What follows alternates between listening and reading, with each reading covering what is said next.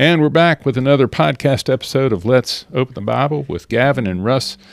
And uh, listener, if you've uh, tuned in to our last podcast episode, we've begun looking at John chapter 15 in uh, the doctrine of the Holy Spirit from John 15, and we we made it through two verses. And then Gavin went and spoiled the third verse. oh, Gavin! Um, but uh, we read verse uh, verses one through eight, which uh, I'll repeat or have Gavin repeat as I open us with a word of prayer. You ready over there? Yes. Okay. Do you know what we're doing? No. Okay. I'm going to pray. You're going to read. All right.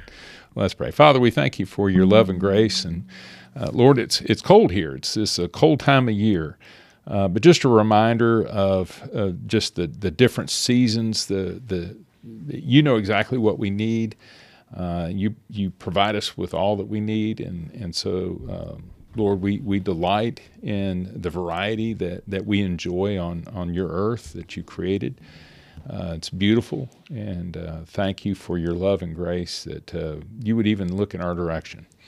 Uh, Lord, we thank you most of all for Jesus and, and for your word that you provided us to, as a guide, to guide us in all truth. I pray that it is a lamp to our feet and a light for our path, and that as we uh, open your word here in John 15, that you would guide us in this truth and that uh, we'd be encouraged and equipped uh, for good work. Uh, Lord, we ask this in Christ's name.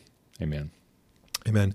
I'm the true vine, and my Father is the vine dresser. Every branch in me that does not bear fruit, he takes away, and every branch that does bear fruit, he prunes, that it may bear more fruit. Already you are clean because of the word that I have spoken to you. Abide in me, and I in you. As the branch cannot bear fruit by itself unless it abides in the vine, neither can you unless you abide in me. I am the vine, you are the branches. Whoever abides in me, and I in him, he it is that bears much fruit, for apart from me you can do nothing. If anyone does not abide in me, he is thrown away like a branch and withers. And the branches are gathered, thrown into the fire, and burned. If you abide in me, and my words abide in you, ask whatever you wish, and it will be done for you. By this my Father is glorified, that you bear much fruit, and so prove to be my disciples. Very good. Uh, all right, so we again made it through the first couple of verses. Uh, you are already clean because of the word which I've spoken to you. Well, the word does the work, right? Yes. Um, and and just real quick, a, a, lot of this is we're not. I'm not planning on getting into it. You may, but I'm not planning on getting into it. I just want to acknowledge that these are verses that are often used to to, to walk through how you can lose your salvation. You know? Really? well, you're in Christ, or you're abiding in the in the branch, and then you're burned. What does that mean? So some people say, and, and it's various interpretations, but some people say, well, you can you can lose it. I do not believe that. I'm not going to get into it today. I don't I don't mind eventually, but it's not where we're going to go. So I just want to say that it is not that comes from a place of listening to a lot of people or reading a lot of people, and they say that Russ and it jumped over the very verses that prove my point and ruin theirs. And, and I don't want to, I, I, don't mind handling those verses, but we're not going to handle everything that you can possibly glean from these texts. We've said this from the very, very beginning that we, uh, we fly at 50,000 feet in this podcast. Let's open the Bible is not, is not breaking down jot and tittles quite yet. Maybe yeah, one day. Well, the only other way we could do it and really do it thoroughly is if we had like an hour, once a week, hour yeah. long podcast right. or something where right. we were really kicking over all the rocks we can kick over. Okay. Well, that, and, and, that's not going to happen. Well, it won't happen. That's not that we don't have that kind of time. But and, and I don't particularly have that kind of inclination. But an hour's not going to do it. See, that's that's the thing. Um, now I may be wasting more time explaining how we're not going to explain stuff than it would to explain. Well, an it, hour won't do it for you, but it would for me. Not, I, I know you'd have to, but just even you, and I don't, I, I don't mean even you as you wouldn't cover the subject well, but even you who are have a, a very you're gifted with economy of words, yeah. Um, but we have like Theology Tuesday. It was intended to be a 30 minute Theology Tuesday where we just open up some of the great books of the faith, um, you know, and and work through them. We try to keep it very short and focused, and still an hour is not enough, not even close. And that's not the Bible. Those are extra biblical things like, you know, Augustine's Confessions or mortification of the sin or, you know, stuff like that that we're reading, John Owen. But an hour is not even good for for that. So much less scripture. Let's dig in. So the clean in verse three, that is being cleansed from all unrighteousness. We're talking about salvation, right? Or he's talking about salvation. Yes. Yeah. Yeah, they're the life-giving words. We know that John John talks about that light and life giving words. Yeah. And then and then he goes to the cleanliness in John 13 uh, of washing the feet. Peter says, "Hey, wash all of me." And he goes, "No, no, no, no. You don't need to have all of you washed, but your feet still do touch the ground." And I think that's good for people that believe they can be perfect. You know, you've been washed. Well, I guess that means Jesus uh, Peter doesn't need washed at all. He's been washed. I mean, he doesn't need washed again. No, no, no, no. Your feet still need washed. You still touch the ground. You're still a part of a fallen world. Yeah. You still, you know, give in at times to the to the temptations of the flesh. Woe is me, I'm a man of unclean lips among a people of unclean And I lips. dwell amongst the people of unclean lips. Or, or what Paul says, it is no longer I who sin, but the sin that dwells in me. And then he says, you know, I don't do the things I want to do. I keep doing the things I ought not do.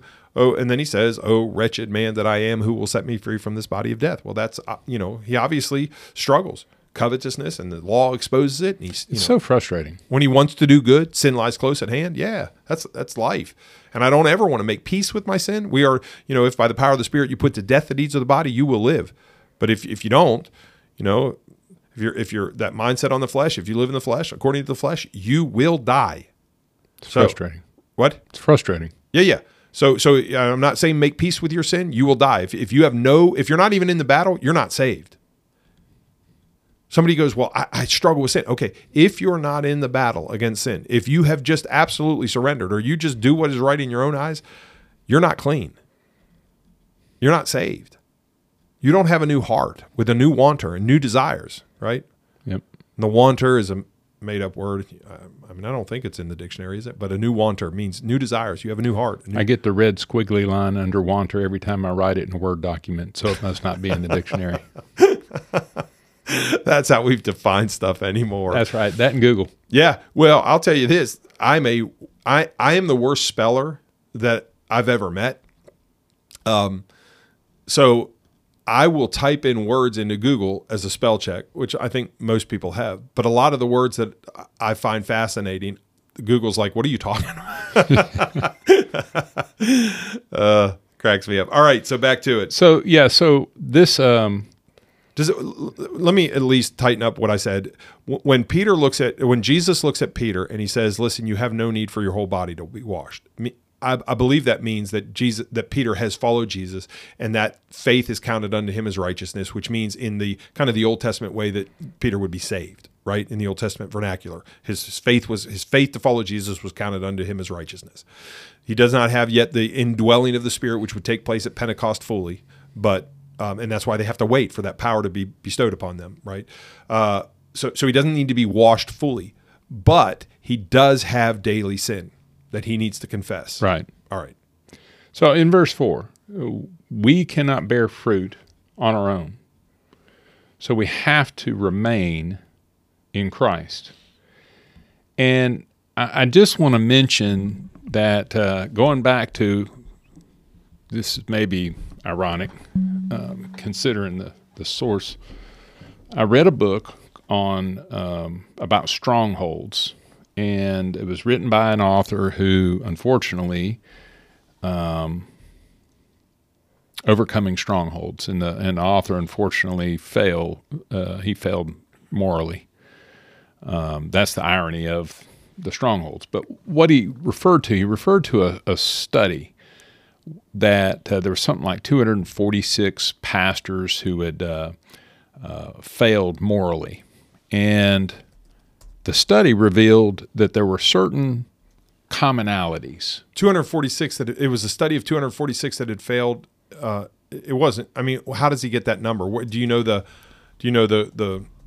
It was a study done in a, somewhere in Texas. That's what I remember. Okay. Uh, at any rate, um, But it was like one state convention. Was it one denomination? no, was it, it was throughout multi- the U.S. or is multi, it just? multi denominational? That seems really small. Well, I mean, I, I can name ten uh, uh, people offhand. That's not to imply that's all there was. Okay, I'm just trying to get a feel for. I don't know just, where the okay, number came okay, from. Okay. Hung up on Your the details. looks are my favorite part. Like, you're, You're- you're- focusing on the wrong part of the story. That's not the point. It's not the point. the point is that there were some commonalities with the failures of these these brothers, and and it was not remaining in Christ. And and here's how they didn't remain in Christ. These were pastors, and the first way that they didn't remain in Christ was they didn't remain in the Word. you know, they were studying to preach. They were not spending time alone with Christ for their own personal edification. And the second way that they were not remaining in Christ is they were not praying.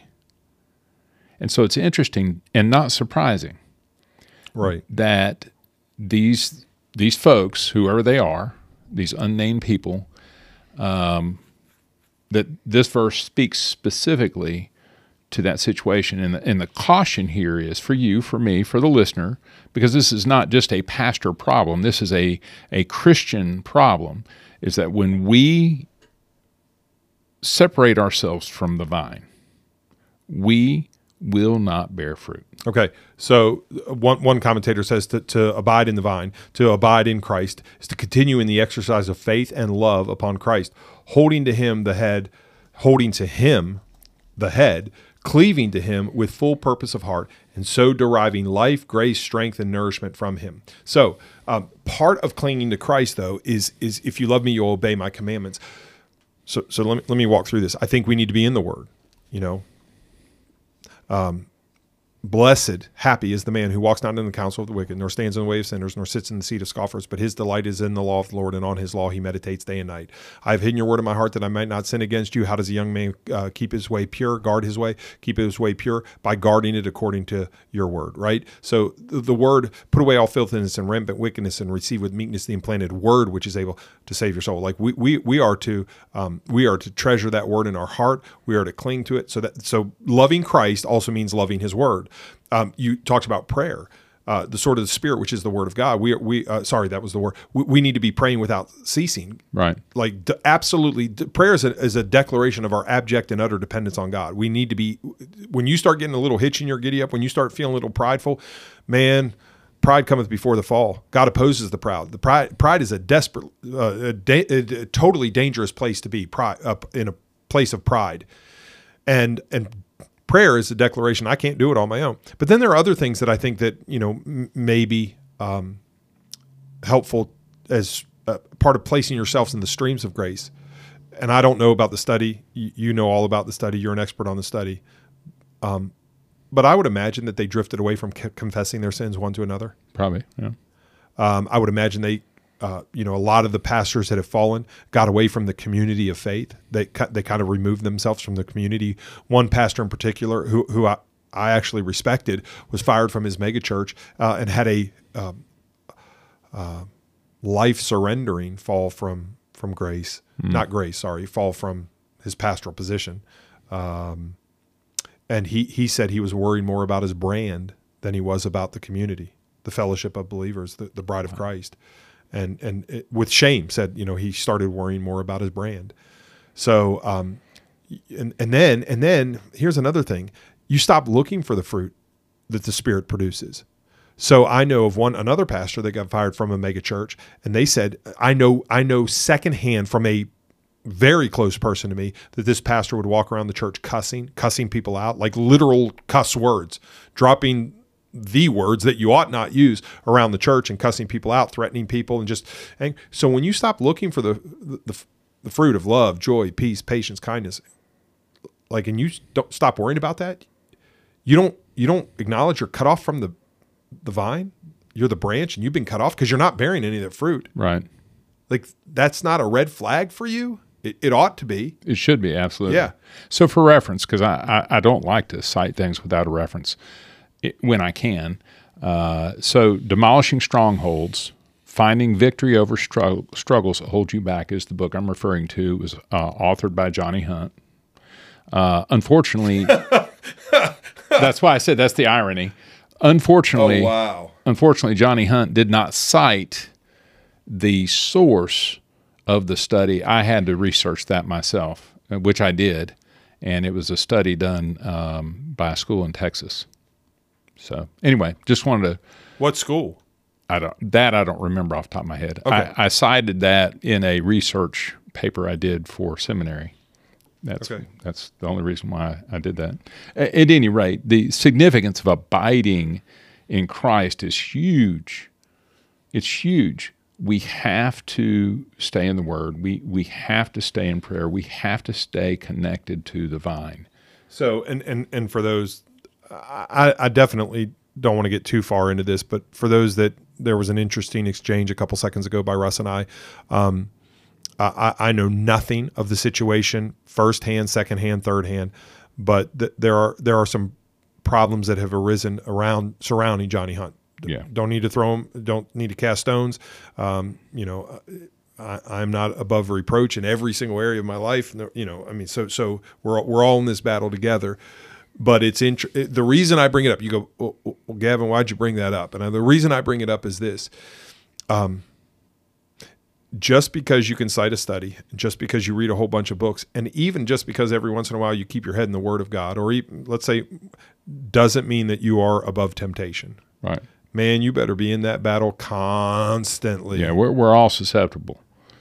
Just because he's the writer, literal writer of a book, doesn't leave him out of that. Sorry, I interrupted. No, no, Comment. no. That's we we all need the reminder. Nobody's above reproach. Amen. Uh, but, but, and a reminder to be in the battle, mm-hmm. to abide in Christ, cling to Him. Yeah. And the, and the thing is, if you're clinging to Christ, and and, and I, I promise you this, if He lets you go, you're gone. To abide in Christ, He He's going to abide in you, and He's the lock that won't let you go. But you you abide in Him, right? Yep. All right because I, I mean, sometimes we, we also try to white knuckle our Christian walk, and that that doesn't work. But when we abide in Him, this verse five, and I and I in Him, we bear much fruit. Right. Um, do I, I don't know if we got into can't bear fruit by itself. Has, if you're sitting there, and, and, I think a lot of us do, I, have done it before too, man. I just need to love my kids better. I need to love my wife better. I need to love, I, and you're gonna you're gonna force yourself to love better, right? Um, you know, I, I, need to be nicer to people, kinder to people. I'm to white knuckle my morality and right. You know, I'm to white knuckle my righteousness. I'm gonna, I'm gonna make it happen. You know, by white knuckle, I'm just to cling and bear it. I think we need to be reminded if you if you're broken off from the vine, you, you can't will yourself to do this stuff. You can't bear that fruit on your own. You you can bear some reasonable plastic fruit. Do you agree with that? You can bear some reasonable plastic fruit. Well, and I think we've seen that in in pastors, have we not? Yeah, one hundred thousand percent, but also in parishioners. You know, I mean, pastors and congregants alike. Well, well, you were just saying, you know, I don't know who you were referring to when you were talking about the uh, the pastor that fell. But I mean, there are many pastors who, for whatever reason, they they know the the levers to pull, the right way to say things. They've got the right type of personality and all of these things, and it seems so right and so good, and they are far from the Lord. Yeah, well, I, am thinking of one very well-known pastor, and anybody can find this out. I'm not, I'm not, but but who was who was sitting there, and you'd listen to a sermon of his and he would say a lot of the same thing I would say about moral issues and you know uh, faith and God and Christ and everything else. now I haven't listened enough to know that it would be you know where we would differ and where we would line up, but I, he would say a lot of the same things I would say, and you'd listen to his sermons, you go, yeah, amen, amen, amen. Well, he was also getting his crystal meth delivered to him by a male uh, friend hint, hint, friend, friend that he knew in the Old Testament way of knowing. So um, he was getting, you know, crystal meth, and, and he's up there preaching every Sunday. That's called plastic fruit. Yeah. You know how to you know how to put out the uh, show of love and joy and peace and patience and kindness, self control. You know how to present self control. You even know how to preach against lack of self control. You just don't know what it looks like. That's a that's really a, a tenth commandment violation, is what that is. Uh, the tenth commandment, uh, "Thou shalt not covet," is is uh, the intent of that commandment has to do with the heart, which really oh, violates. He was breaking other commandments in that because he was a married man, by right, the way. So right. he was breaking many many other commandments. But yes, the other ones are actions. That's that's a that that commandment. It ties all the other commandments together. The intent of all the commandments, particularly the first commandment, uh, is God. That God doesn't want robots. He wants our hearts and and so yeah, I mean that's just plastic fruit. That's good. All right. Well, yeah. so we we uh, we need to look in our lives for plastic fruit, and we need to, you, you you will not bear fruit if you break off from the vine. You, the branch, will not. You cannot will yourself to bear fruit. And so, what you will bear if you're away from Christ, walking in the opposite direction, the most that you can bear is plastic fruit, things that look a lot like love or peace or whatever else, just not real. There, yeah. Yeah, not good. Not good. Well, hey, this has been great. Didn't get to verse five. I was hoping we would. We made it to Two verses. That's all right. We're on a roll. Call you butter because you're on a roll. on a roll. So, listener, continue to open uh, your word, wrestle with these things. I mean, these are weighty matters. Uh, so, consider these things well, and we'll pick back up where we left off uh, in verse 5 in the next podcast episode. Until then, God bless.